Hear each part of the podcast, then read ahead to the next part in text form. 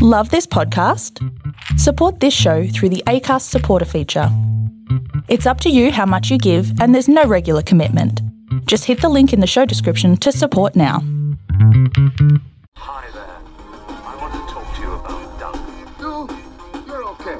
This one, real fucking up. Smokey, this is not now. This is bowling. There are rules. Hey, Walter, come on. Oh, you're from the neighborhood. Your name, Jane, neighbor. Well, that's not entirely true.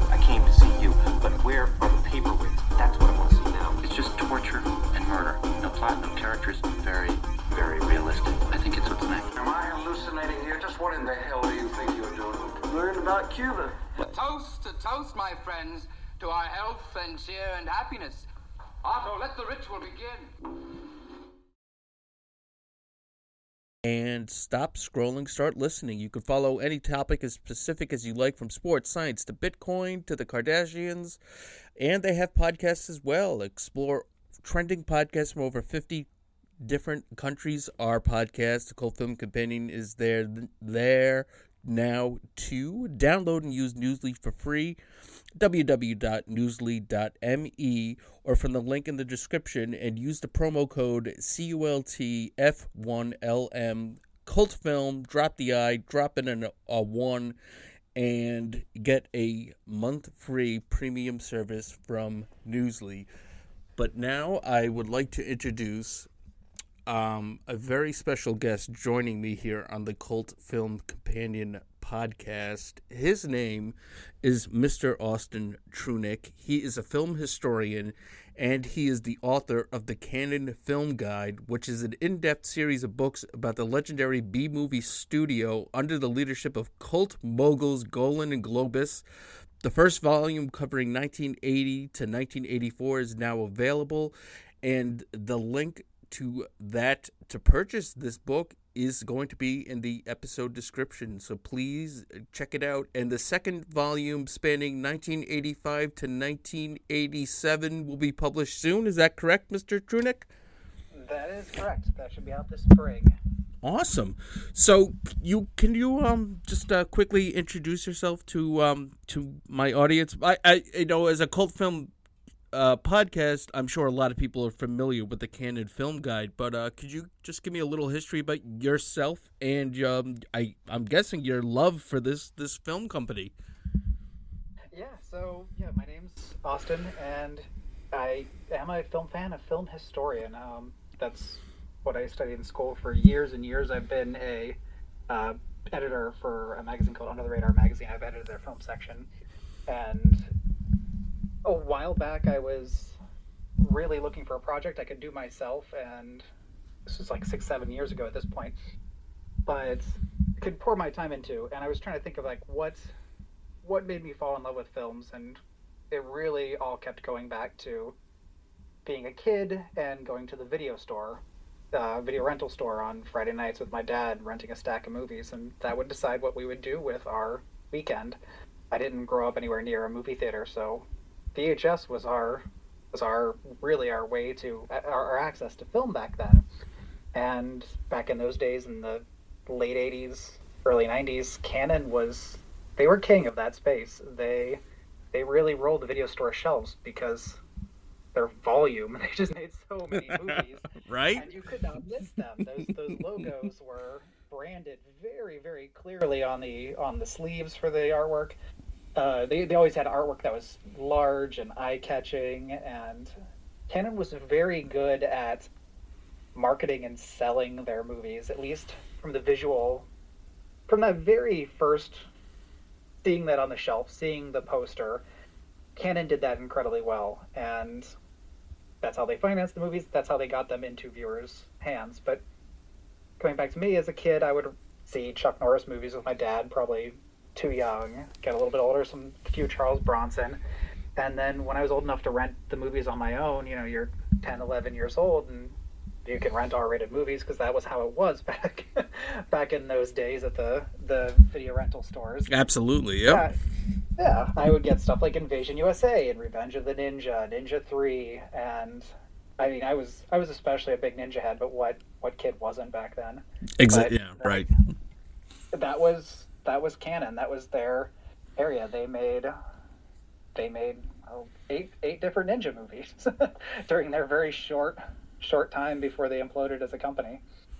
But yeah, so that, that's where that's where this book came from. Uh, when I when my daughter was born, she's now going to be turning seven.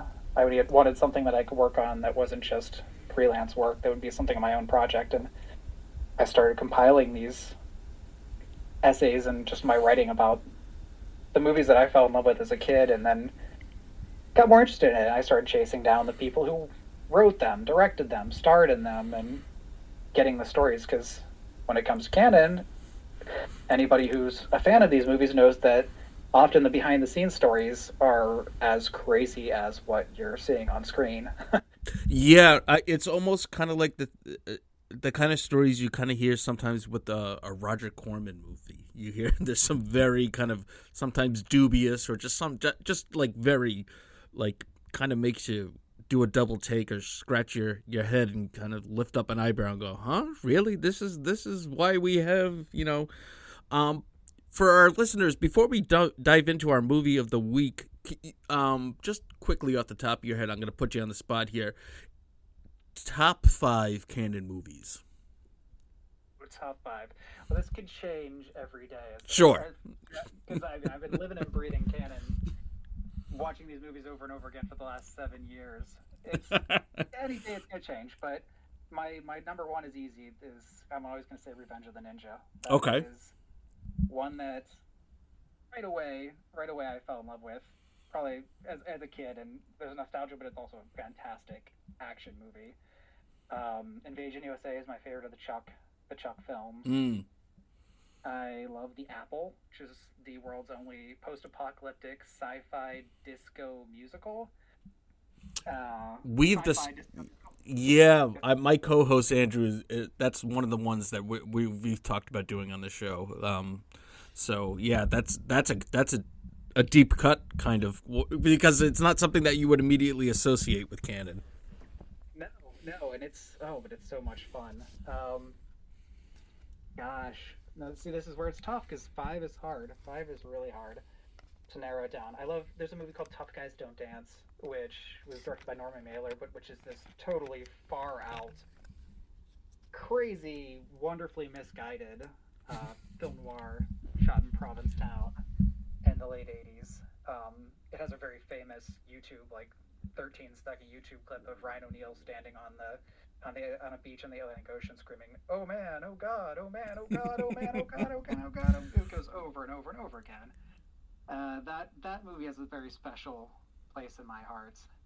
And oh boy, you're you're making me narrow it down here. Sorry, yeah. Okay, just because this is right now, just what I'm feeling today, I'm gonna have to say uh, Ten to Midnight because we're talking to Charles Bronson. You know, Ten to Midnight I was going to ask you if that was a Cannon movie because I just actually happened to come across a review of it, and it's a movie that I've heard about that I've never seen. And after watching this this uh, very funny review of the movie, it's one of those things I need to kind of track this down now. I I I, I need to see this.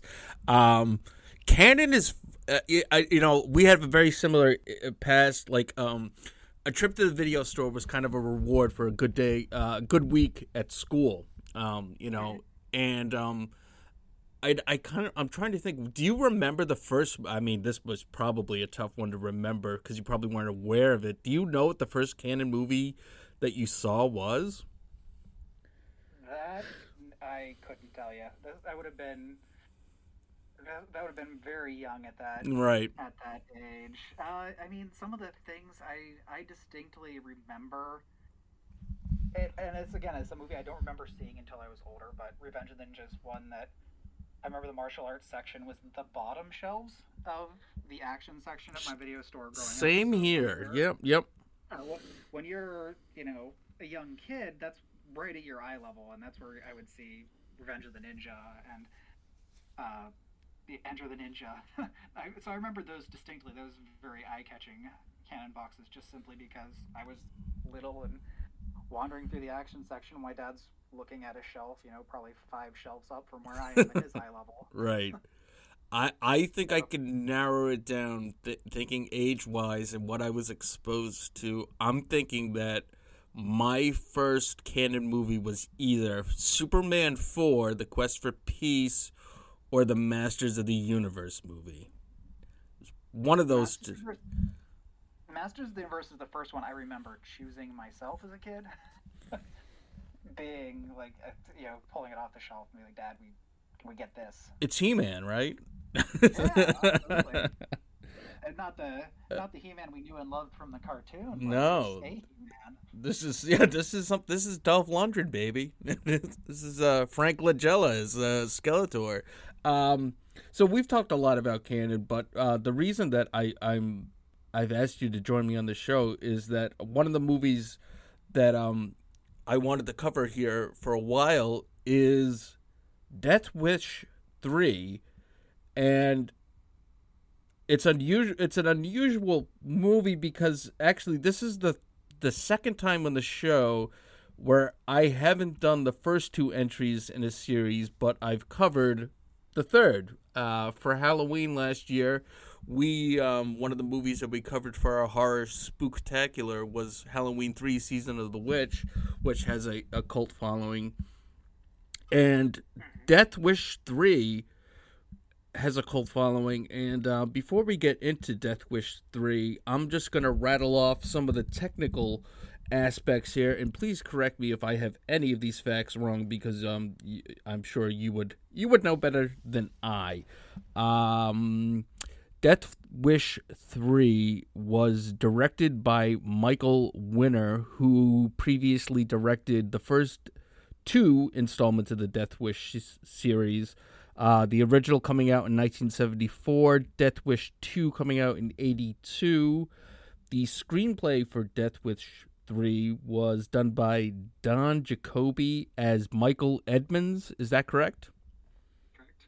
Uh, and it's based, of course, on characters by Brian Garfield, who wrote the original uh, Death Wish novel. And we can, if you're familiar at all with the novel, we could get a little t- into it. But um, the, uh, the the movies have very, they've strayed off the course of the path that Brian Garfield had originally envisioned. And of course, this being a Cannon production in the 80s, it was produced by Menachem Golem, Golan, Yoram Globus, and Michael Winner. The cinematography was done by John Stanier. It was edited by Michael Winner under the uh, pseudonym uh, or alias Arnold Crust. The music was done by Mike Moran, but is credited to Jimmy Page, who had done the music for the second one, but did not compose anything original for the third. And it's thought that it was a lot of it was reused or leftover music from the second. Um, the budget was somewhere between nine to ten million, uh, one point five of which went to securing its star Charles Bronson, and it grossed at the box office around sixteen point one million, and uh, was released November first, nineteen eighty five. Did I get that uh, correct? That's all correct. All right. So, a brief. Um, so, Death, the original Death Wish, of course, um, uh, people that listen to our show generally have watched the movies previously, so we don't have to go too much into the plot recap or details or synopsis. But the the first one deals with um, Paul Kersey, an architect in New York City, whose uh, family is attacked, and and he becomes a vigilante. And in Death Wish two, he's in San Francisco, I believe, and that was that was a can. Was Death Wish two was Cannon? Death Wish 2 was Cannon. It was actually in LA. Uh, San Francisco proved too expensive for Cannon to shoot there, so they shot right down the street from their offices. Oh, okay. Oh, that that sounds about right. Um, and Death Wish two is kind of where I mean the first Death Wish is a pretty gritty, grounded. Uh, there's some pretty intense scenes. Uh, you know, uh, Death Wish has become kind of notorious for its rape scenes. Almost, uh, there there seems to be a rape scene. I think it. I know in one, two, and three. I don't think there's one in four. Um, and of course there I think I I've only seen up to 4. I believe there is a fifth entry and of course there was a remake with Bruce Willis a couple years ago that um seemed a bit unnecessary. It's kind of like Death Wish is one of those things that you just you, you could you could just leave it alone. You know, you're not going to top Charles Bronson in the original Death Wish and um so then we come to uh Death Death Wish he he started out as a vigilante because his family was um was attacked and brutalized and um, and everything. But by the end of Death Wish 2, he has no more family. And Death Wish 3 uh, is kind of set into motion that he's visiting an old war buddy of his and um, discovers that the that this this gang has kind of taken over this little nook in New York City um, and uh, his friends is his friend killed or just hospitalized? His friend is killed. His friend is He's killed. Okay, all right. Before he even gets there, he walks in right as his uh, right as the cops are getting there. Right, and then he's immediately arre- they think that he does it. Although um, one of the cops kind of knows who he is. He's kind of put together the pieces. Um, but Death Wish three, um, I it was kind of actually was probably my introduction to this series. I think that I I saw a version of this on cable at some point, uh, and it's interesting going back, having been exposed to the franchise at this later entry, and going back to see its um its kind of gritty roots in the first movie. Uh, um, it almost reminds me of of the way that I was ex- and I, I we'll we'll get to this com- I, I don't know if this is an apt comparison but um the way that uh the, Paul Kersey character ha- evolves through these movies uh you know he's um he he's very much a, a pacifist um a, turned vigilante and this third movie I'm sorry Oh, he's a he's a full blown superhero by the third one.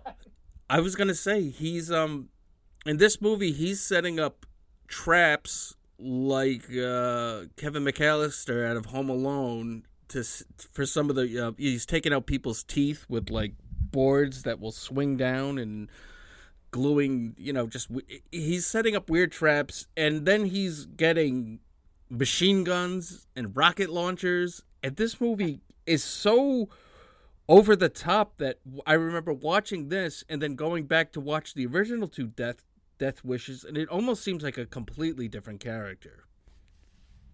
the the it's got a very strange jump when you when the series gets to the point of the third film. Yeah, the first one was a very gritty shot in uh, 1970s New York on location, and so you you really do get this feel of this old scuzzy New York City that it was was kind of realistic at the time. There were there where the crime was really bad in some of those sections, and New York was famous for that. So it's it's interesting you get that film, and then years later, Cannon takes over the series in a very kind of funny funny way how the series comes to them. But the second one is almost a carbon copy of the first one. It was almost like a I think of the Evil Dead movies where Evil Dead 1 and 2 are Right. technically sequels, but t- it, you know, it, it's so much of the second one is just the first movie over again with a different different spin. The second movie, Death Wish 2, sort of does that. Mm. It's it's continuing it because his his wife is dead, but his daughter, his poor daughter, gets attacked again, and it sends. What are the chances of Right. I mean, the same thing happening? And so Bronson has to go out and do to clean up the gang that that ruined his family. But by the third one, they couldn't do that again.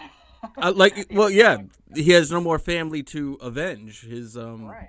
his love interest l leaves him um in Death Wish 2, which is smart because it seems that anytime that uh you become the love interest of Paul Kersey in these movies, you're gonna end up dead, most likely, um, as the love interest in Death Wish three ends up, uh, who unexpectedly has this.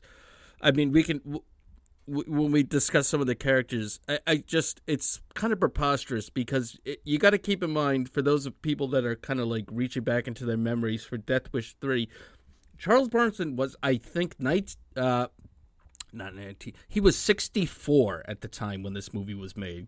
Does that sound about right? 64 when it came out. He was 63 when it was When it was filming. So we got a 63 year old man who's who's caught the eye of a of a public defender, probably 30 years his uh, junior, and uh, yeah, he's somehow um, as the 60 something year old man going into vendetta mode to uh, to avenge his his his uh, his friend here. Uh, but it's it's interesting. Could you um what was you said the story behind Cannon obtaining the rights to Death Wish? Could we get a, like a quick condensed Cliff Notes version that of uh of what it was like how how Cannon came to own the rights to Death Wish? So yeah, this was a very. I mean, there are Cannon story. This is a very Cannon story. They so the, the rights to Death Wish were the film rights were held by Dino De Laurentiis, who I know you you guys are have to be fans of on this podcast. Absolutely, yes. And so eight years had gone by, well, and not at this point, but eight years between the the sequel Death Wish two and Death Wish. But Death Wish wasn't really a movie that was begging for a sequel. It had been the original one had been a hit, but it kind of other. I mean, it ends with Bronson, you know, his his famous smile at the camera, the wink, and he. But it, it's it really it should be a close. You you where where where do you think Paul Kersey's story is going to go after that? After avenging his his family's the, this attack on his family, but no, that's that's not the way Menachem Golan, who was the the the the, the head basically the, the creative head of Cannon during their heyday in the '80s, the way he thought. So what happened is Cannon was this kind of failing grindhouse company. They they they did some independent finance some independent films in the 60s and 70s, but really one of their biggest things was importing pornographic films from Sweden and putting subtitles in them and sending or redubbing them and putting them in you know grindhouse theaters. But they were really crumbling. But here come Golan and Globus, these two very very successful producers from Israel, and really it's probably the at that well easily at that time the most successful movie producers to ever work in the Israeli film industry. They had lots of big, large grossing films. They had several movies that were uh, nominated for the Best Foreign Language Oscar, um, really well regarded. But they bought Cannon thinking that this was going to be their stepping stone into the US market. They wanted to make movies in Hollywood, in America. And so they bought this failing company that had sort of this sort of the, the, the skeleton already in place for, rather than starting their own company. And the first thing they did after they bought it was take out these big advertisements in all the trade papers, which was something they were very famous for doing. They always advertised in the papers, on billboards, advertise, advertise, advertise. They're very good at marketing themselves as a company. But one of the things they announced is Golan and Globus take over Cannon. Here are their first 10 movies. I can't remember the exact number, but then that, that they're working on that are coming out. And one of those movies was a new Death Wish movie. But uh, the the problem here is Cannon Cannon didn't have the rights to Death Wish. Oh. They couldn't make a Death Wish sequel. They announced that they were doing it, but they never bothered to look into that. So did they kind of did they assume that they could just like make it like yeah i don't know like how things go in, in israel. Did they just think well there isn't a death wish 2 yet so we could do death wish 2 right? Like did they were they naive or ignorant or was this just like I think they this these are guys who made you know in some some years you know they were they were made they put out 30 movies in a year and that's just you have to move super super fast. Right. So I just think it was something that was probably like an idea that went up on a whiteboard or a notepad somewhere, and they never. It just, you know, hours later, all of those ideas went in the newspaper without any sort of vetting, vetting uh, facts or rights or anything like that. But stuff like that happened all the time. Like they announced so many movies that never got made, or they announced deals with actors who they didn't have deals with, and it wasn't. It wasn't. That was very common. But one of the things that, among the other announcements they had, were they had announced Lifeforce, which was a Tobe Hooper movie, 1985.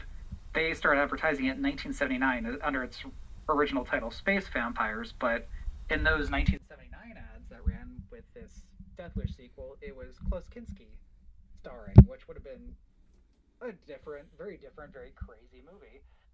Uh, again, it's already a crazy movie on its own, but Uh, Kinski in there. Yeah, Lifeforce. Life Force is one that we're uh, we're gonna we're gonna be covering on the show. Um, I'm a big Tobe Hooper fan, and that that's one of his little underrated gems. But um, I had no idea. So they they were advertising Lifeforce back in the, the late '70s, and wow. Yeah, and and Death Wish, a, a, a, a Death Wish sequel, and yeah, I'm getting beyond probably the Cliff Notes version here, but Dino De Laurentiis knew that he's like, we're we aren't really interested in making Death Wish two. Like anyone who was involved with the first one didn't hear about a sequel until they saw it in the papers, and they knew Bronson didn't want to do it, uh, but Dino De Laurentiis has just kind of laughed it off, and he had his lawyers call up, call up Golan and Globus and force them to buy the rights to the sequel, thinking that it's never going to get made. They're never going to get. They're either going to have to get somebody else to do it, or they're not going to get Bronson. So he basically strong armed them into paying. I think it was half a million dollars. It was a six figure sum for for the rights to make a Death Wish sequel, and then they were in kind of a tough position because they didn't. Bronson didn't want to do this. They had to make him an offer he couldn't refuse, and that's one and a half million dollars, which was pretty good, pretty good fee for Charles Bronson at that time. That was that was what it cost him to get him to say yes to doing one. See, it's interesting. Like, I'm I'm so glad that you could shed some light on this because to me, like, I never would have thought that because I I think a lot of times issues with rights and and and actors and directors, those are kind of like clues to me that something weird is going on behind the scenes. But once once I acquired my my little Death Wish collection here on Blu-ray, I'm like, okay, Michael Winner he directed the first three. Charles Bronson's been in all of them. Like I, I thought it would have been like pretty, pretty similar, but the the tones for these movies couldn't be more, um, more different. Give, but given that, that we had the, the same people behind the um, the scenes, um, but uh, I mean, we're here to focus on on Death Wish three, and I've heard some. I I heard some very interesting stories about where the the the the uh, idea for this came. Um, but I'm gonna shoot you a two part question. Um, number one. Well, actually, let's. Uh, I'm gonna split this up. Uh, well, this will be too distracting if we if I shoot you these two parts. But um, is there any truth to the um, at the Cannon offices, there were two stacks of scripts that they would always have. They'd have the Chuck Norris stack and the Charles Bronson stack. Or is that just a uh, like Hollywood rumor that I've heard? I mean, I can't confirm that it was there, but it wouldn't it wouldn't surprise me at at all. I mean, because they were their two biggest stars, especially for a little while. But I'm sure they also had a Dudikoff stack. I'm sure they had a Lucinda Dickey stack. If if if it was if it was that, I a lot of these projects uh, came at least at least for Bronson through his he had a he had a, a manager slash agent who had sort of projects that they wanted to do and um, yeah I, I I don't I don't know I, I can't confirm the existence of the two Okay. stack sadly but it, it, knowing what I do about Cannon it would not be a surprise in the least So it's very also very interesting that you watch something like the original Death Wish and you could really see that Bronson is is invested in this character. He's invested in in acting at this point in his career. No, I shouldn't say in this point in his career because I'm gonna. But when you watch something like Death Wish two and Death Wish three, you kind of see that that that spark had already gone out. Like I I, I kind of like like you were saying. There was no need for a sequel to Death Wish. There really like it wasn't like you said wasn't begging for a sequel. People weren't saying, you know, oh my gosh, is uh, you know what what is Paul Kersey, you know, up to these days? Um, but then you see something like uh, Ten to Midnight uh, around the same time where he seems more he seems much more invested in that kind of movie. It seems to me that after the first one, the Death Wish movies kind of became paycheck movies for Bronson. And I don't know if that's unfair of me to say so, but I could I it just kind of seems he, he seems kind of blasé. Eh, so a, a little bit of, a little bit of background there. This is Bronson was in his 60s. Right, exactly. when, when, when he came to Cannon, so he was he was getting up there in age. I mean, still in great shape. He was doing a lot of a lot of stunts on his on his own, but Cannon and Bronson were they, they found a very mutual mutually beneficial relationship. So Bronson was able to make movies on a regular basis with Cannon. They paid him his very you know his his his regular fee. He made a lot of money doing it, and it supported his lifestyle. He had uh, he was he had married Jill Ireland sometime before, you know, and they had kids together. They had her own kids too. So house full of house full of children. He had a ranch out in Vermont, a horse ranch, and he had home in, a home in L.A. And it takes it takes money to do that. And but it, and this is something that I don't want to I don't want to bum you out but uh, it's always the sad story behind these Cannon, these Cannon Bronson. Yeah. Shortly, shortly after he started making them, his Jill Ireland, his wife, who co-starred with him in Death Wish 2 and many, many movies and throughout the 70s. I thought she was in Death Wish 4. Was she in 2? Well, she's in 2. Uh, Jill Ireland oh. Death Wish 2. Okay. Yeah, she's she's in love. Uh, well, she's she's she's in that, not a not his uh, not wife or daughter, but she she's yeah. Sorry, but Jill Ireland, his his his real life wife and an actress, had uh, been diagnosed with cancer, so he was not very interested in being away from his family, his wife, his uh, sick wife, and and young. He had a, a young daughter, uh, in addition to his older kids, and so Cannon he was able basically to make one movie eh, eh, get get a lot of money for it, and then go go back to back home. You know, it paid for it paid the bills. And for Cannon, they, these were movies that were, you know, they did pretty well. Most most of them did pretty well because Cannon made their money off of international sales primarily and video sales, and Cannon did especially uh, Bronson did especially well in those markets. So during this time, you'll see that like Cannon came to uh, Bronson came to Cannon and he made The Evil That Men Do and did some projects in other places, but for the most part, his Cannon period is almost exclusively doing Cannon movies.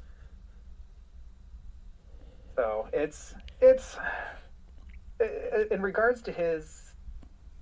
Um, I mean, he, yes, sometimes he does seem yeah he does seem a little checked out, but it's also I mean his his his wife is at home mm. dying. He doesn't want to be away from her. I mean, she got to travel with him at this point. Like she wasn't she wasn't gravely ill for Death Wish three, so there's you can't blame it for that. you can't blame it for his performance here. So, but for his later ones. Um, okay, because I know that he and his wife they did a slew of movies together. Um, and I I had to, I thought for some reason Death Wish four she had showed up in, but it was Death Wish two, and. Right now we come. She's also in Assassination. She co-stars with. That's a Cannon movie. Oh. Um, yeah. And she stars as the president's wife, and he he's her bodyguard, and they're like they have this very fun, like really catty, they dislike each other relationship, which is fun because they're madly in love with each other in real life. But that's actually a fun one. If anybody hasn't seen that, it's not a it's not a great movie, but it's you can really tell that Bronson's having a good time making it. and sometimes you know and, and and sometimes that's what what you know that's all it takes for something like that um so what and i've heard numerous stories about and this is this is the second part of my question was um the genesis of this this movie uh, originally after death wish 2 they were considering one were considering or talking to Chuck Norris taking over the role of Paul Kersey. Is that correct? Yeah, that had been that had definitely been, I think, uh, uh, a threat that Cannon might have put out to kind of keep keep Bronson coming back. But knowing Chuck Norris, I don't think there was any way he would have done these movies. He's, uh, I mean, his movies are extremely violent, but they're also a very uh, um, very much he, he's he's a soldier or a, a, super agent in the case of Invasion USA or a cop. He's never somebody who's breaking the law, and I just can't really see Chuck Norris playing a character who's so such like a morally gray, taking the law into his own hands type type figure. Right, and um, but on the flip side, I would say that Death Wish 3, if you scrub the name Death Wish from it, it's and you kind of like change the age of the character, you kind of change the just one take change Paul Kersey. This could very easily be a a Chuck Norris esque movie. Some of the I mean, all of a sudden, Bronson's doing hand to hand combat, which I don't think we'd seen in the previous two Death Wish movies. And he's shooting rocket launchers and he's got machine guns, just like, you know, like Chuck Norris in an Invasion USA or something. It's it's almost like this. And that's what I, I, I come across in my research that, like, the genesis for this project was kind of to be maybe not a Death Wish movie, but kind of like a Chuck Norris esque movie. Is that is that you know track at all? For this one, this one is probably maybe for a later sequel. This this one more Bronson would have been uh, on board um, at at this point, and Chuck would have been just coming into Cannon. He was not one of their their stars at the time they were they were filming this. The had yet to have that huge huge missing in action hit. Right. Um, but yeah, yeah, but no, you're you're you're right about that as, as far as him being a Chuck Norris esque character. We in the previous movies we never saw we never saw Bronson, you know, knock people out or anything like this. And then within the first like ten minutes or so of this movie, we see him you know take down a guy much larger than him and shove his head through some jail cell bars. right, exactly. I mean, I I don't think that's something your average uh, year old architect knows knows how to do. He's clearly been busy, but that's actually something that's there's again you watch these movies over and over again and you start still pick up things and I always forget every time I watch it that um, the uh, Shriker, um, the cop, Ed Lauter's cop character, mentions that he's been following Kersey's career. And so the last movie was in L.A., but he also mentions that he killed like six people in Kansas City and then moved to Chicago. Yeah. So just in the two years between these movies, like Kersey's just been this like angel of death traveling around the Midwest. And uh, I, I I know that he um what he calls him Mr. Vigilante, right? That's the kind of like the nickname that he gives him. And he kind of um yeah, the, like his motivations are very bizarre in this movie to me because he kind of like flips on a dime. Like he's he's holding he's holding Paul Kersey for for basically assuming that he killed his best friend even though I'm guessing that this cop knew the whole time that he wasn't the one that killed him. And then kind of like decides over the course of like 24 hours he's like let's uh let's you know we we're not making a dent in this this what what is the gang's name in this movie? I it's it's not that I can't remember. They've got a weird symbol though. Right, right. There's little, little dash marks on their on their forehead. Um, but, yeah, it's, Fra- it's Manny Fraker's gang, gang, but I'm trying to remember. So um, the um the gang leader is played by Gavin O'Herlihy, who who sports a, a haircut that uh I nobody uh, with you know any sense of style or uh lack you know th- th- this is the kind of the hairstyle. You see this you see the look on this guy and you, he's not somebody you want to mess with. And the other the other um gang member worth noting is this was the first i believe the first role for alex winter who would go on to portray oh i always mix it up is it bill or ted? He's he anyway he's best known for the bill and ted movies. Um alex winter is and he directed a great movie called freaked and he's done documentaries but um he's the um the other gang member and then there's we get the giggler who i think was uh, was originally in the first death wish novel was actually one of the the original gang members but he he turns up here um and he's someone that giggles and can run really really fast Yeah. and uh See, it's, I, I, okay. It's just it's just it's it's just bizarre to me that um I it uh, you can almost see the transformation that, of like Death Wish 2 to me is very much like the first half feels very much like the the it, it kind of has the tone of the first Death Wish but then by the time that he's sneaking into a psychiatric hospital to kill the final gang member at the end of Death Wish 2 you're just like this is a whole different kind of movie and and then we come to Death Wish 3 that becomes like by the end of it it feels like one of the later Rambo movies So, yeah, it, it's quite quite a leap in just the number of the number of kills. Even is just it jumps through the roof. I I, that's interesting. Oh.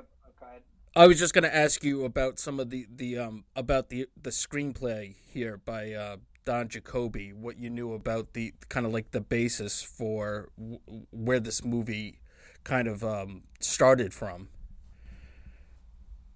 Well, something that's ve- I mean, Michael Winner's very notorious for is rewriting, rewriting the scripts he has, which is why uh, Don Jacoby is credited as Michael Edmonds here. He, uh, Michael Winner just took a lot of stuff and his his own ideas and ideas that had been in the an earlier draft of Death Wish two and works them into into this. Um, very famously with Death Wish 2. I know we keep jumping back here, but the uh, original script by David Engelbach didn't have the very graphic, graphic rape scene that Death Wish 2 was infamous for. And he was so disgusted by that stuff that he went to, he, he almost had his name changed, removed from Death Wish 2, which is because Michael Winner rewrote it so much.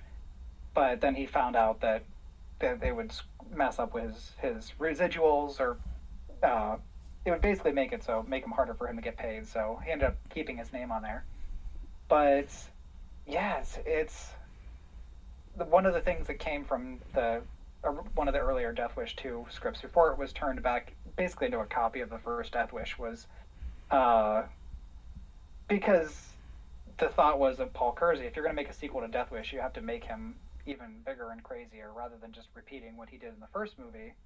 And so he become he became this sort of heavily armed uh, with machine gun, like the guns and the things like that, body armor and things like that. And some of those ideas get incorporated into three that because they weren't used into. okay But but it, what's you, you mentioned some of the actors that play the bad guys here, and it's it's interesting with the Death Wish movies. At least the first three have always one gang member. It seems like a traditional one gang member who goes on to become this much bigger actor. we Alex Winter is.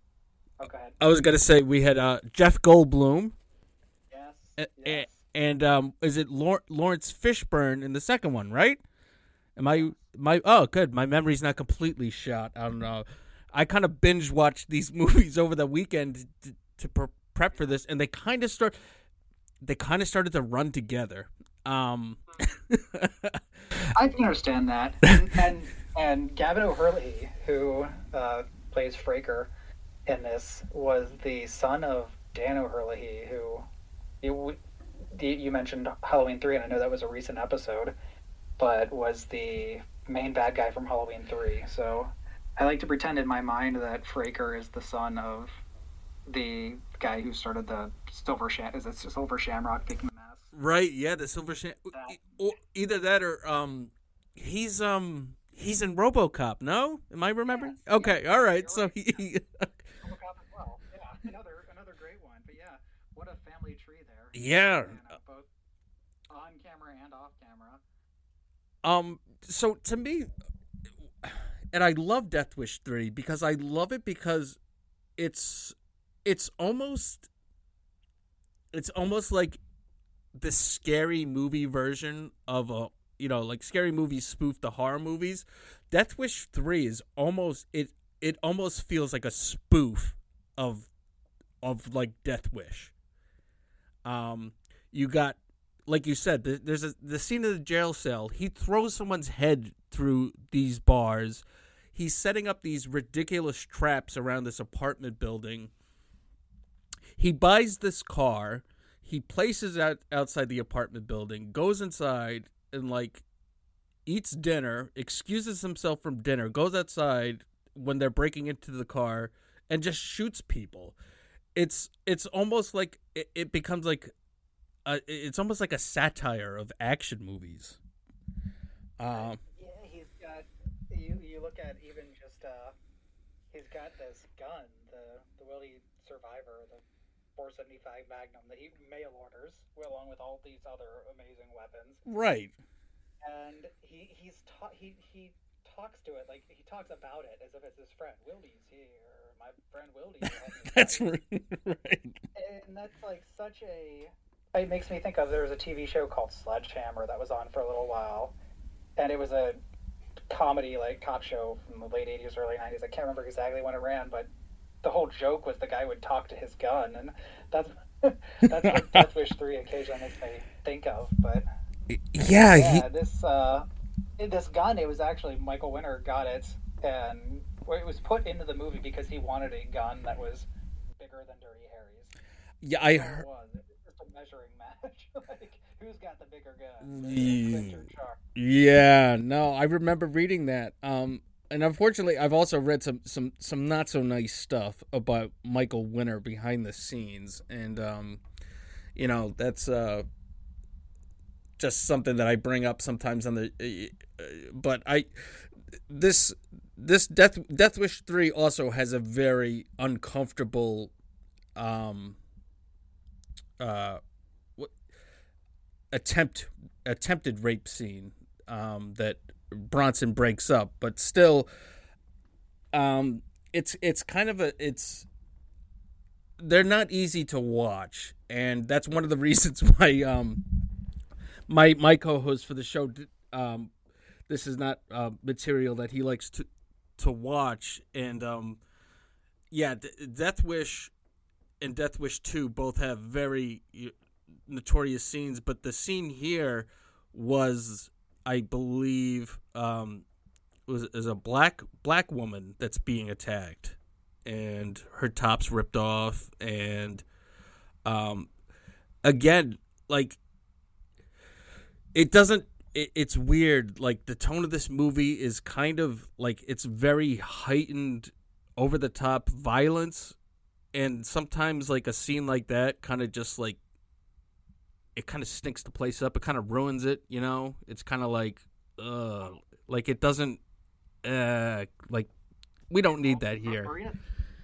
Yeah, Marina Sirtis's character, actually, Deanna Troi from Star Trek, she, uh, her character actually dies after she's assaulted in this movie, and it's just, yeah, e- even though, like, it, it's, it says a lot about Michael Winner when you can watch Death Wish three and think, oh, this really like this really isn't as graphic as the last two movies. And it, it it's own, it's still pretty darn graphic. It's still pretty awful when, as far as that Yeah, and um, But I mean, yeah, it, Michael Michael Winner had some twisted, sick part of himself that I think he was really uh, while able to explore in in his movies yeah, um, the audiences. yeah, um, if if people want to look into that, um, uh, what is the actress's name again? She, she she's talked about it. Her um, what was her the one that portrayed? Marina Sirtis. Okay, I, I I I know she's given interviews about um, because I think at the time that she was dating Michael Winner, or was it her? She was. Okay. Yeah. Um, so that's something to look into. It's kind of like, to me, like the scenes like that in a movie like this, where the where it's it's the violence is so cartoonish that you can't kind of like and i think that's kind of why this movie has such the cult appeal because i mean the the climax of this movie is like you just kind of need to to see it to believe it because it's it's the it we don't have the intim uh, and I say intimacy of like Death Wish and even Death Wish 2 like it's the final showdown it's just him and one other person. He's taking out a whole gang and he's got a couple of the other people in the apartment building helping him out but they've got machine guns and the gang leader is finally killed with a rocket launcher like he's like like I said, it the the violence is very cartoonish. It's over the top. So when you have something like the serious um, assault scenes, um, I I have issues with that. And we previously um, we talked about the movie Showgirls and how like campy and ridiculous Showgirls is, except for the part that there's a very intense like assault and rape scene at the end of that movie that like completely takes like takes it takes away it takes me personally out of enjoying like the rest of this goofy showgirls movie. And that's kind of the way I feel about Death Wish 3 is like I know that they they they kind of like like the whole series is based on these very personal assaults on, on people that he loves like eh, we don't have that here. We have a character that we've never met before that we're introduced to who sends him a, like a letter and says that like gangs are overruling running his apartment and his his block and then Paul Kersey shows up and all of a sudden we've got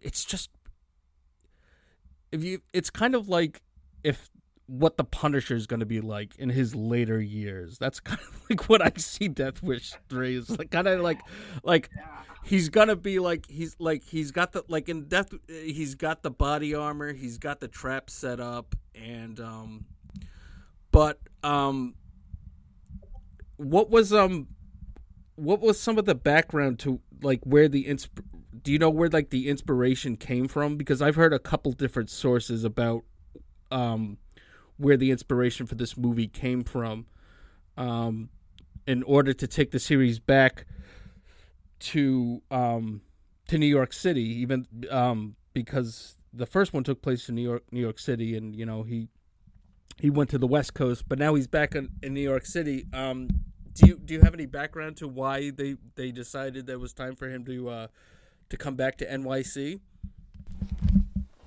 Well, really, it's. I, I, I don't have anything specific there because the setup is, as you mentioned, so kind of feels disconnected. It's a, he's visiting a, a friend that we never was never mentioned in earlier films, and he really has no sort of connection to anything. Um, and it wasn't necessarily because New York, because Cannon shot a lot of movies you know, 83 to early 84 in New York City because they had offices there. And Um, it was that made that very simple for them. But this one, they, they, they only shot little parts of it in New York, out, outside of some exteriors. Almost all of the movie was shot in in London. Yeah. all of the exteriors and the big climactic battle was the majority of it was shot on sets built in the grounds of an abandoned hospital near London. Which, yeah, the the choice to to move it to New York, other than, I guess like it, the series feels like it should be at home there. Right. where where Paul Kersey was from, uh, who spent his entire life before Have you he uh, dedicated his career to, to killing people. Yeah, I, I, it's almost, and like you said, it's kind of glossed over. But like something that like, like once once you like you bring it up again in conversation, you're like, wait. So not only was he in L.A., but he was in Chicago and Kansas City. You're like, what the hell happened in these cities? And like, like, who does he keep running into? Does he just have like terrible luck? Or is he cursed that like everyone that like he becomes like if you're a friend or love interest for Paul Kersey, you're gonna be targeted by um by a gang? Like it's just and um have you read the original Death Wish novel? No, unfortunately, I I I know some of the major differences, but I, I have not read the novel. Okay, because um, I haven't either, but I, I was I listened to an interview with Brian Garfield, and I think it's very interesting that it's kind of seen this way in the original Death Wish, and it, it's completely different in the sequels. But Brian Garfield never uh, anticipated that Paul Kersey be a, a hero of any kind. He was supposed to be a very sick man that was well, he was pushed he was you know, he was brought to a point in his life that he was pushed to a, a place he'd never been before. But you know, like I said, we have the the police chief in Death Wish 3 here, you know, giving him the the nickname Mr. Vigilante and actually coming to his aid at the end in the final the final showdown um he's become sort of like an anti-hero. He's kind of become like a, the punisher. And people that are familiar with the punisher comics you know the punisher becomes the punisher because his family is is massacred and paul kersey becomes mr vigilante um and death wish 2 and death wish 3 and 4 and 5 now because of um things that have you know that have happened to him in his personal life but uh yeah he never anticipated that he'd become like a glorified hero and he's very much we kind of see it i would say that th- this is the part in the series where he he's like you said earlier in the when we were talking he's basically a superhero at this point you know? He he's got the backing of the community. He's got the backing of the police. Uh, and Death Wish 2, we're we're still we're still shown the consequences of his actions because his the romantic lead in Death Wish 2 leaves him because she finds out what he's up to. And here in Death Wish 3, he's he's like an unstoppable killing machine and but he's a 64 year old man and supposed to be an architect and like it's just it, yeah, well, Death Wish. Yeah, Death Wish. I mean, the first two Death Wishes you look and he's. I mean, it's him taking out this very specific, gang, like gang members who, you know, wrong. They, uh, like came after his family. right And in this one, he's he, he kills more than fifty people in broad daylight as the community cheers him on, and you know the cops give him their consent. It's it, yeah, that's it's definitely a spin on the characters. Uh, Bri- I know Brian Gar- Garfield was actually I know he was unhappy with how the like how the reaction was and how the first movie was changed from his book, and when he wrote the uh, sequel book, an actual like follow up to Death Wish in the novel form. I believe it's about Paul Kersey finding out about a copycat vigilante, someone who was inspired by what he had done in the first movie, and him trying to. At one point, he like he he, he confronts this guy and tells me, you know, I'm not a hero. Tries to talk him down, which is interesting because it's very different from the Paul Kersey that the, the, the way the screen character went. Yeah, I, I that see. I think that's very interesting. Um, the only other thing that I've seen is um, the movie Death Sentence, and I don't think it's a continuation of Death Wish, but it's kind of like it's very it's a very similar kind of like revenge story. Uh, have you seen Death Sentence with Kevin Bacon? No, I haven't. Oh, it, I, I know. Yeah, I'm aware. I'm aware of it, but no, I haven't seen it.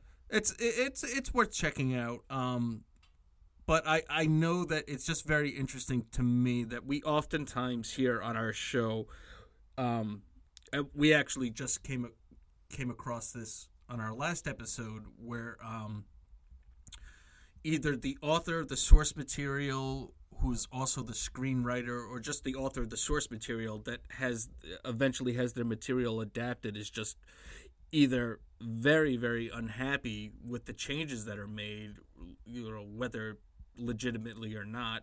Um and i i could see i can see it's i mean i'm very curious now to go back and and and read the original death wish um to kind of to see what exactly that the author had in mind because what we have on display here in Death Wish 3 is quite clearly um, not what the author wanted and it's also not what um, from my understanding Charles Bronson himself wasn't very happy with the final product was he Oh, he he. And I mean, this is funny for to hear from the star of the the, Death Wish movies, but yeah, he, he felt this movie was too violent. And I, if if I'm not mistaken, he he claims that uh, um several of the scenes of grat- uh, some of the more gratuitously violent scenes were not shot with him. Is that correct? That that is correct. Especially some of the things they had to cut this movie in some places to get an R R rating versus an X, and some of those scenes, yeah, he wouldn't have. Been, uh, they were cutaways. There, I mean, there was the you had the uh, more graphic version of the rape scene. Mm-hmm. You had the I, some of the ones at least I'm aware of. You had Fraker cutting the guy, running the guy's throat through with a knife. That was much bloodier. You saw much more on screen and in earlier cuts. And there was a a, a male prisoner in the cell with with um, with Kersey at the beginning, right when he's taken into jail being sexually assaulted, and that was a that was filmed in part of that scene, which you can hear a little bit of it when you're watching the scene, but you don't you don't see it anymore. And that those were all things that yeah Bronson wouldn't have wouldn't have known until he saw saw a, a cut of the movie. Now the, the the scene of um the the sodomy assault scene that you just mentioned, I I believe that wasn't that reused in a different Cannon movie, was it? Oh well, there there were uh, there were certainly assault scenes in in other movies. Right. I don't, it, that, I don't think it's exactly that footage.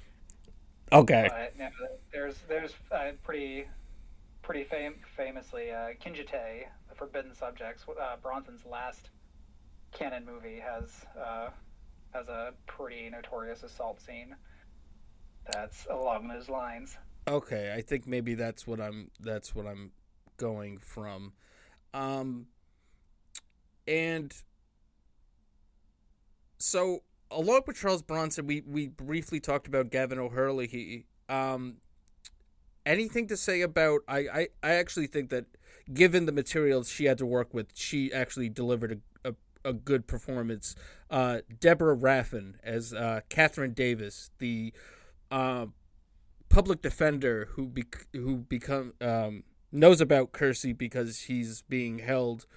Um, anything to say about uh, Deborah Raffin? Uh, any background on her in history of Cannon films? Yeah, she's. I think she does well, um, considering that she's there as the obligatory uh, female character to be assaulted and or killed in a in a in a, in a Charles uh, Death Wish movie Right. um, to really set him set Bronson off. Uh, make make him go full Kersey. I like that. He, so yeah, something like something that's funny is like her character is such a small part of this. Within 30 minutes of screen time of her asking him out on a date, she's dead. it's like it's such a bad idea to ask to to get any sort of connection to Paul Kersey.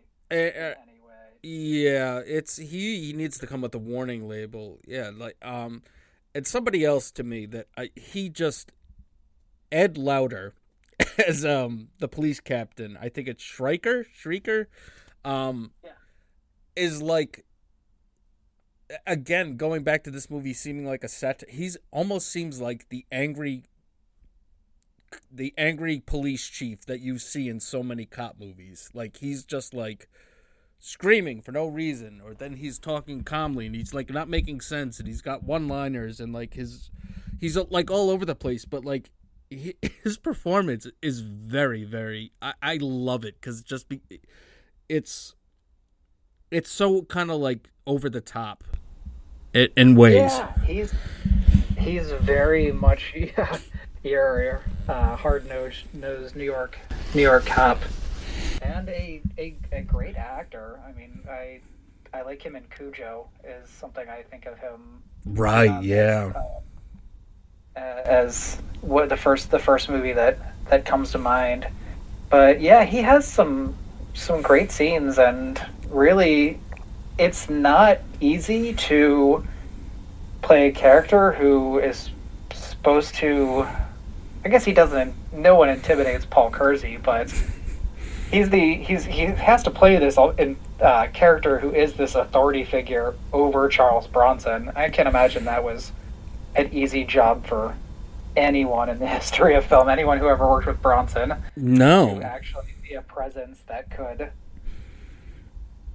really uh, be in the same room with him and not automatically be like the subordinate character, at least like at least on the same level.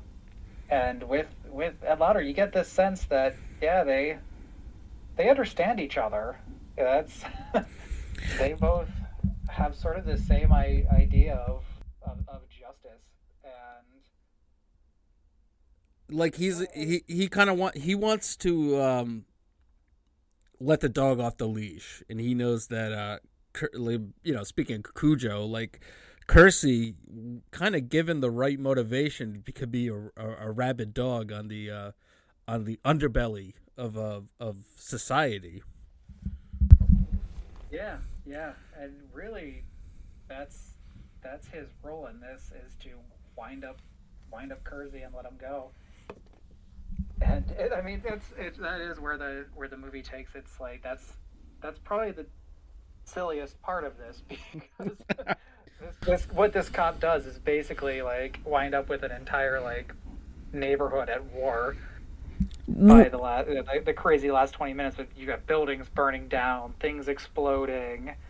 I don't know how many people die in the last scene but you know bronson guns down at least 25 so on his own. according to IMDb the body count for Death Wish 3 is 84 now that's that now Death Wish one, I think the body ca- body count was single digits. I gotta, s- I gotta, I gotta think, single digits. Um, and then kind of like uh, Death Wish two, we, we we started to up the ante, but eighty four people. And again, this kind of goes back to like the way that um, like I can't help but think of of these movies the way that I was kind of introduced to, um. Rambo, uh, I think I saw either Rambo First Blood Part 2 or Rambo 3 first, and then I did it backwards and ended up seeing like First Blood uh, last. And to see it, it's kind to me that uh, I'm making a, a comparison here that might be a little far fetched, but if you watch uh, F- Rambo First Blood, we we don't have what we commonly think of a Rambo movie. When we think of a Rambo movie, we think of a one man army over in another country freeing POWs or just like blowing the hell out of some other nation. First Blood, we've got a, tormented Vietnam vet dealing with PTSD, being hunted by local police, and I don't think he he he kills one person by accident. I think in First Blood, and so the comparison that I'm making here is that like when I saw Death Wish three, I thought like all the movies were going to be like this over the top kind of heightened ultra violence very and again it's very cartoonish at times. Death Wish 3 is very, very cartoonish at times. Like I said, we've got a gang member being blown away with a rocket launcher. One of the one of the traps that Paul Kersey leaves, like, is a is a a board that flies up if you try to break into their window and they know it works because there's comically like two big front teeth stuck in this board with blood and they're like oh yeah it works you know? It's, so and then going back and going back to like the original death wish being such a gritty grounded movie um so yeah that's my my weird rambo death wish comparisons. It's just kind of like the way that i was introduced to the character was so much different from how uh, most people were. And um so for you what yeah uh, before you move on I, this is a great there's a great i think that's a great comparison but did you know that do you know how how Michael Winner used rambo to get the rating changed on this movie? I did not. Please. I would well so yeah you're so this came out it was it was very close to i believe it was first blood part two uh, but the the movie they wanted to give it an X rating, Death Wish three, and he fought censors. There was some stuff removed, like we mentioned before, but they still wanted to give it an X rating. He was fighting for an R, and his reasoning he took to them is, you gave Rambo First Blood Part Two an R rating, and that has twenty more kills than this one. ah. How am I gonna? How am I? So he ended up getting the R. because of that argument. Which, so there, there, there's, there, there's, they have more in common. But no, that's that is a fantastic comparison because yeah, it, it was somebody who, in both of those stories, are they were they were characters started out it was just pushed, pushed too far. You know, there. Obviously, one is one you have John with the PTSD and things going on, and you had Paul Kersey with this like immense like immediate grief, right? That he's dealing with, and just sort of, and and and and, and in some level, like one of those situations, they're both movies, but I think somebody could conceivably, I guess, think like try to put their head selves in the characters' heads and maybe believe some of what happens in them right? Some like small shred of believability. But yeah, by the later films, you know, the third Rambo, Death Wish, Death Wish three. I don't think anybody's watching this and being like, "Oh yeah, like my my war buddy I haven't seen in 20 years got killed. This that you know this this is a good reason for me to kill an entire neighborhood in the Bronx." right. This guy's got a really bad haircut. He's dead, and uh, uh, the giggler, he's goofy, so I'm gonna kill him. No, it's it's interesting now. Even just thinking about it. So we have Death Wish, that was a book, and um, Rambo First Blood, which is a book. And spoiler for anyone that um, has not read the novel Rambo First Blood, Rambo dies at the end. So that's a that's something interesting that it I, and it kind of goes back to the way that I think of Paul Kersey's character is that Brian Garfield never really envisioned anything else more happening than this one story that he had written similar to the way that the author of First Blood didn't think that the story of John Rambo had already been told and now I, I think a couple years ago, uh, there was still a Rambo movie coming out. This guy's still going. Um, but uh, what do you think is what do you think is the appeal for these Death Wish movies? That there's there's five of them and a remake out now. What what do you think is is this appeal I'm sure somebody with uh, much more uh, a, a bigger background in psychology would have a lot to say about about that. But it's something. So something that's interesting um, to to me is that the, these are kind of fantasy fulfillment. Uh, I mean, they not kind of. They are fantasy, action fantasy movies, but I think the audience, at least for the Death Wish sequels, especially Death Wish Three, is very much reflected in the the character, his audience he has in the movie. You see these people in this community who are cheering him on. You know, they, they that you there's a there's a point where yeah he's he guns down a purse snatcher basically yeah in the street and will cheer him on and that's what the audience was doing during these these scenes. And especially like Death Wish 3 would play it played very well in places like New York where there was there was some very heavy crime. I'm sure I'm sure that was something that as as as morally questionable as it is, I'm sure there are people that were thinking it's like, oh, wouldn't it be great if somebody, uh, if you, if there was somebody that could take this. I mean, I guess that's the same appeal that you know the the Batman movies have now nowadays on a much more cartoonish level, right? Than that free. It, it's kind of funny to think of that, but um, yeah, I I'm, I'm sure there's a more basic psychological appeal on how the normal non.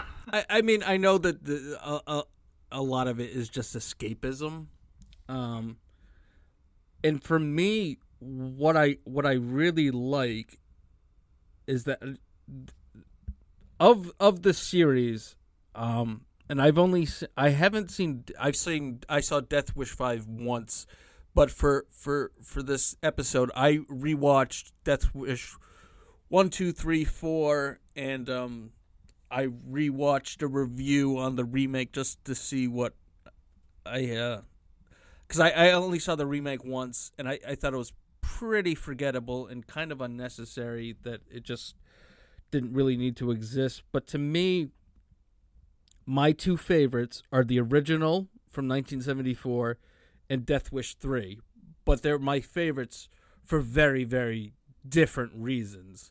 Um, I like the original because it is so grounded. It is so it's very gritty and it is it's much more psychologically, you know, we kind of go through this the torment. We're basically on a journey with this guy and um the way that he kind of just happens to, you know, he's he's portrayed as a pacifist, but he he happens upon a gun from uh, a from a business transaction, helping out an an architect. You know, being an architect, he's out on a trip and um, is introduced, and he's given a gun as a present, and um, it's very gritty. It's you know there are scenes that are uncomfortable, but it is it's still pretty realistic.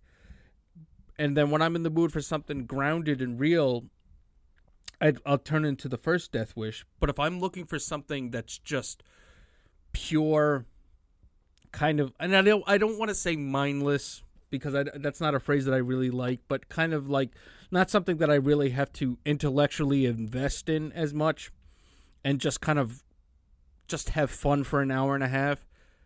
Death, you you can't go wrong with Death Wish three. I mean this it because it's so over the top that like i said the, the couple scenes that are a little kind of to me misplaced because they are just a little too graphic for a movie that is very cartoonish and at times like goofy.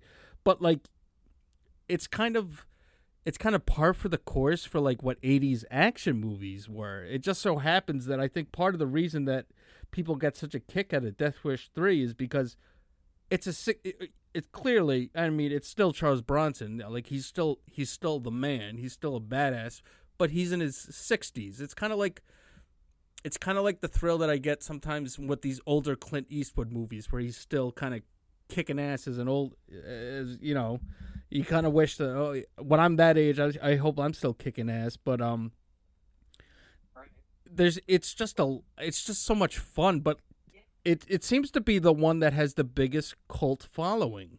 Death Wish three. It's it's definitely the big, uh, definitely the crowd pleaser of the of the series. It isn't as grim as the early ones. Mm-hmm. Mm-hmm. It is not. It doesn't have, uh, for lack of a better phrase, the the, the icky Michael Winner stuff.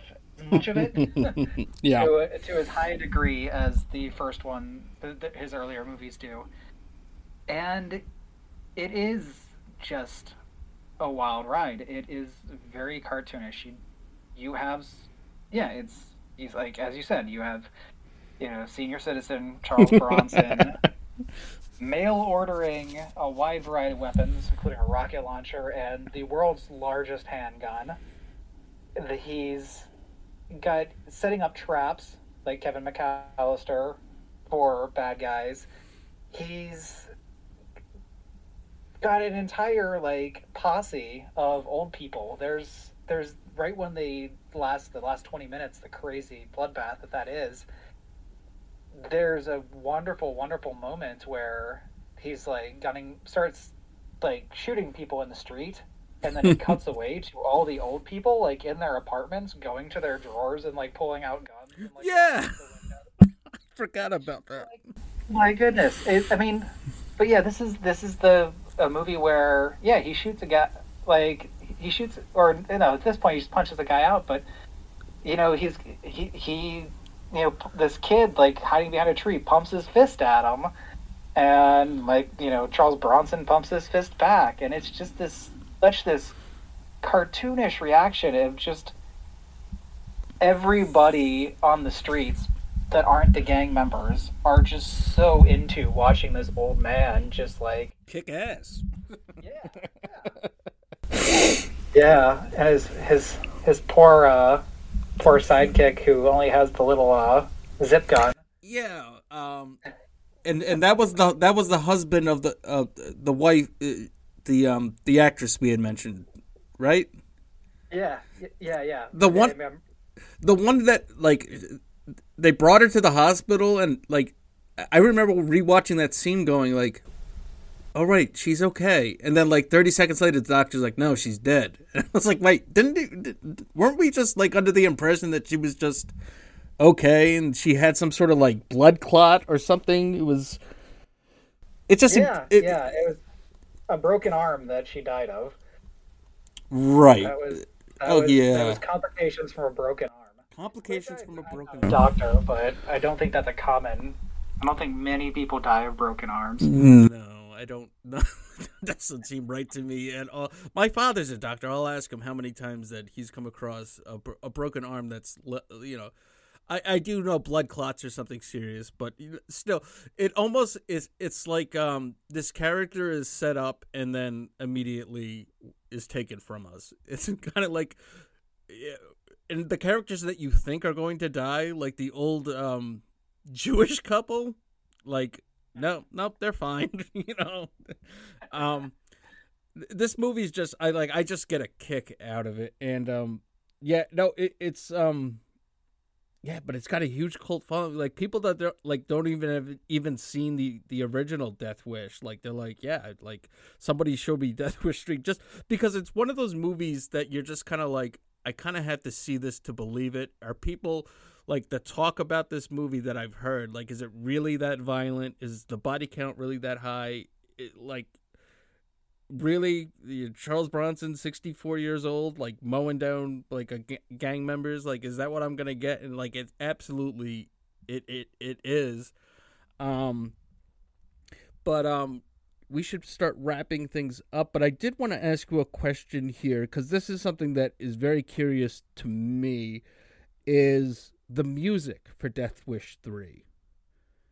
Do you have any knowledge of the background here? Because I know it's credited to Jimmy Page, but it's I also read that Jimmy Page had base like nothing to do. I mean, I know that he did the music for Death Wish two, which I really enjoyed, and um, it's just very interesting. The music of Death Wish, Death Wish 1974, we have Herbie Hancock that like delivers a great, very like 70s, almost jazz kind of feel to it, and then Death Wish 2 kind of has like Jimmy Page, who's uh, most known for being a guitar player, but also like just having a blast on these 80s synthesizers uh, for the for the score for Death Wish 2.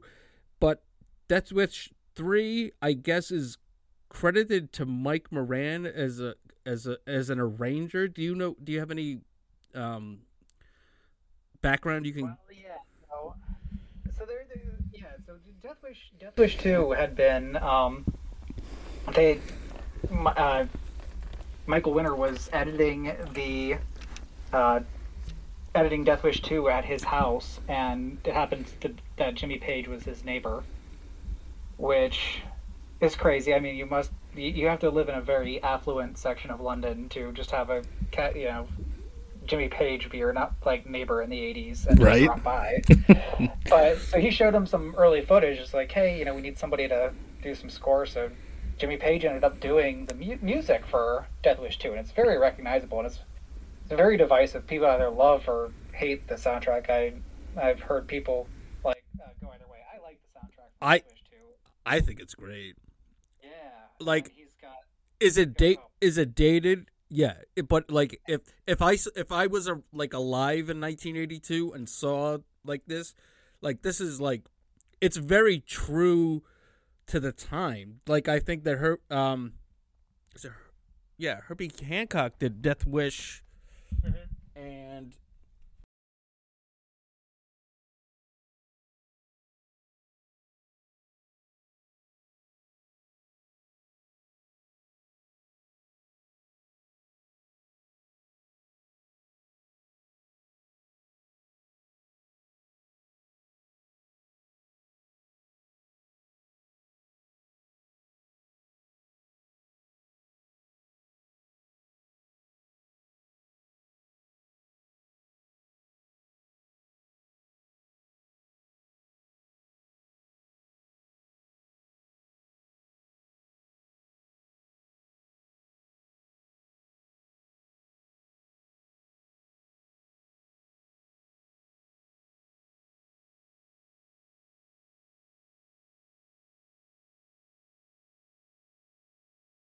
guitar, very moody, and he Mike Mike Moran was a guy who was just working with wor- working with Ken at the time, but they, Jimmy Page did not record any new music for Death Wish three, but they had some leftover music from Death Wish two, some little bits and bits that they could reuse, and so Jimmy Page is of course much better known. They couldn't get it. They, they, they didn't get a, a big star star name to do the music, so they reused Jimmy Page's music from from two and leftover parts. And you you when you hear it, it you'll recognize it because it's the very clearly the same music, pretty much from Death Wish two. You hear it when the scene where when the giggler gets shot is probably the most where it's used most heavily in Death Wish three. Um, for those kind of moody like stalking moments when Kersey's doing that. Right. All the rest of it, it's, there's so much like goofy musical cues. There's some like kind of like light jazzy type of stuff. There's some like kind of silly music that plays whenever like Kersey's hanging out or like having dinner with his like neighbors and like kind of silly music that plays when he's showing off his traps, which is which always makes me smile. But Yeah. that was, that was all from Moran. So Moran was the only person who composed new music for Death Wish three. And there's also like a like an electric guitar, like bang, that kind of Yeah, that's that's yeah That's some page. yeah. Um, so um, any random trivia you want to throw at us about uh Death Wish three before we wrap it up? Gosh, let me think for a second. Um, I, I really don't. I don't think so, anything right offhand. But other than to say that it is, I can see why. I can understand why it is the kind of the. Yeah, I guess the cult favorite of the bunch. It's and why it's a lot of people's favorite Cannon movie. It because it, it goes it takes everything that's kind of nutty about the uh, Death Wish, the whole concept of Death Wish, and Charles, especially the sequels of Old, Old Man Charles Bronson kicking ass. Right. And dials them up and like leans into that as hard as he can. And again, the the last twenty minutes are just insane. Right. Some of the fun you're gonna have in any any '80s action movie because they're just so over the top. Right. Um, but yeah, so they, uh, Cannon did Death Wish 4 after this, which I personally enjoy. I love anything with John P. Ryan. I think he's a great villain in that. And um, it also features another great, like, close range um, rocket launcher kill. on, on, on, it does. I for, yeah. Um. There, that, that was a Cannon trademark, I think, because they used that in at least four different movies. Like a villain gets taken out at the end of the movie with a close range rocket launcher blast, which is, I think, an impressive like sort of visual trademark to to call. Right. It it kind of reminds me of the old like grainy black and white photos of the guy, big fat guy with goggles that takes like the cannonball to his his stomach. It's kind of like that, ex- except you get to see what happens like if like this cannon shot this guy up into into the uh, the stratosphere. It's it's it's impressive. Um, Yeah, you don't want to watch any of these any of these scenes in slow motion because it just be treated to a lot of very like obvious dummy parts.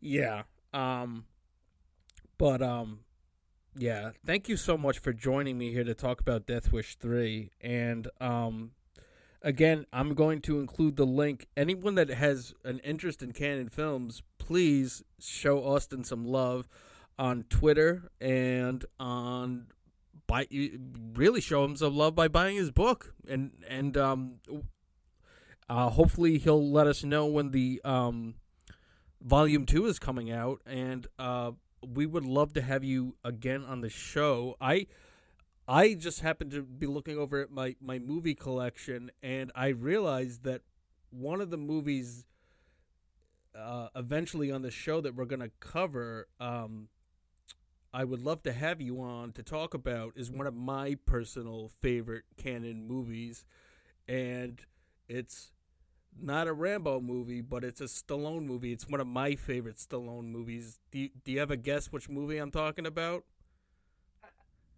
Well, uh, there there there are two. I'm hoping you're gonna say over the top, but I'm guessing you're gonna say Cobra. Yeah, I'm thinking. I think I Hello? think I lost you. Hello? Yeah, so I wasn't talking about over the top. I was uh referring to uh to Cobra. But uh we maybe we could do a, a double feature of St- Cobra Stallone. I mean Cannon Stallone. That would be fun. Yeah, well, there's uh, some very interesting, uh, very interesting story when uh, about how how Cannon wound up with their with their names on on on on Cobra. Uh. with at least Golan-Globus' names on it. All all of their Stallone stories are fascinating. Oh, I would have meant. So let's we'll save those stories for the for the Cobra episode because I I I've I've heard my stories and I have my theories about the director. Um, so, um, but uh, tell us tell us where where we can find you on Twitter. I am on Twitter at Cannon Film Guide. Um, just all one word.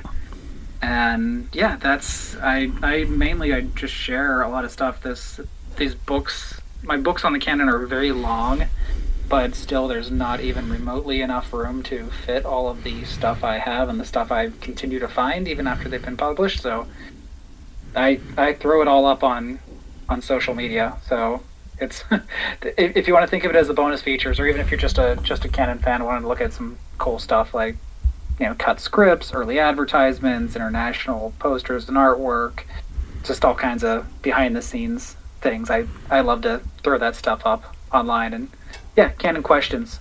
If anybody wants to know anything about any Cannon movie, if I can answer the question, just I'm happy to. Just shoot it to me on there. That's uh that's so cool because yeah, um going back and looking at these Cannon movies, they they're just a blast. And um I can't thank you enough so for for helping me talk not only about uh Death Wish 3, but I'm going to title this just like s- some Cannon like a brief brief uh discussion of Cannon in general and um we'd love to have you back on the show uh, again. One of my favorites, maybe not yours, but I I I, I love Cobra. Um, oh, and I mean, I, I, I absolutely, I adore, I adore Cobra too. Like I, I, I mean, it's it's still proven. Shown me the best way to eat a pizza is with with scissors. oh, right. um, yeah, no, Cobra, Cobra is an amazing movie. so um, Amazing.